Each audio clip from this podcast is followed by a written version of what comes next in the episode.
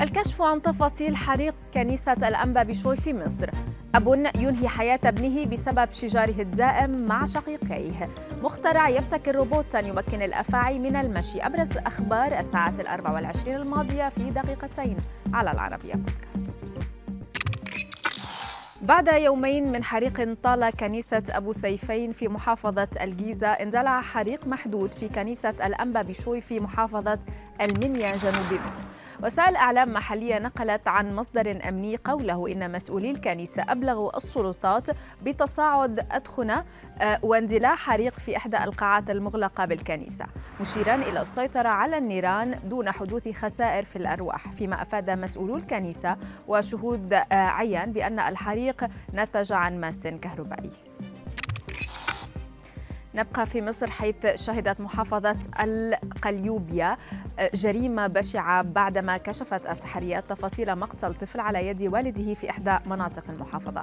التحريات أوضحت أن سبب قتل الأب لنجده البالغ من العمر 11 عاما أتى بعد اعتدائه بالضرب عليه كونه دائم الشجار مع شقيقته مشيرة إلى أن الجاني وأثناء محاولته معاقبة ابنه ارتطمت رأسه في الحائط وتوفي في الحال. فيما كان الأمن قد اعتقل المتهم بعدما قطع أو قطع الجثة وحاول إحراقها لإخفاء جريمته. في واقعة وصفتها الشرطة الأسترالية بالمروعة وغير المسبوقة أطلق مجهولون النار على سيارة غرب سيدني.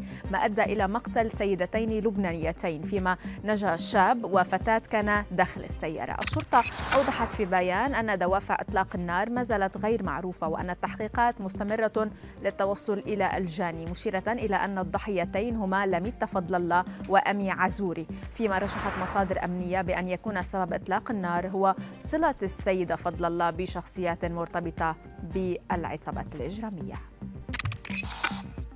في عالم التكنولوجيا طورت الصين طائرة مسيرة مزودة بنظام جديد يمكن استخدامه في تعديل الطقس كما يمكنه رصد السحب والأمطار والرياح عبر الاستشعار عن بعد. وكالة شينخوا أوضحت أن الطائرة تتميز بقدرة حمل كبيرة ووقت تحليق طويل وتكلفة صيانة منخفضة مشيرة إلى أن الاستشعار عن بعد سيساهم في تعديل الطقس والحد من الكوارث الطبيعية. فيما أعلنت بكين عام 2020 عن توسيع برنامج برنامجها التجريبي لتعديل الطقس بهدف تغطية مساحات تفوق آه، أو تفوق مساحة الهند بهطول أمطار اصطناعية.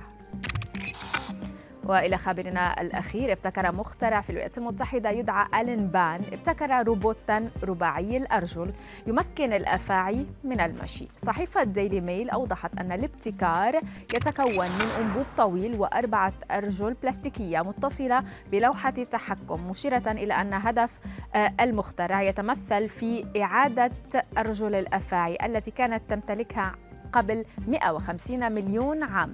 فيما حصد مقطع فيديو نشره بان ملايين المشاهدات وتظهر فيه أفعى ترقد داخل الأنبوب وتخرج رأسها من نهايته بينما يسير الروبوت بها بهدوء في أنحاء الغرفة.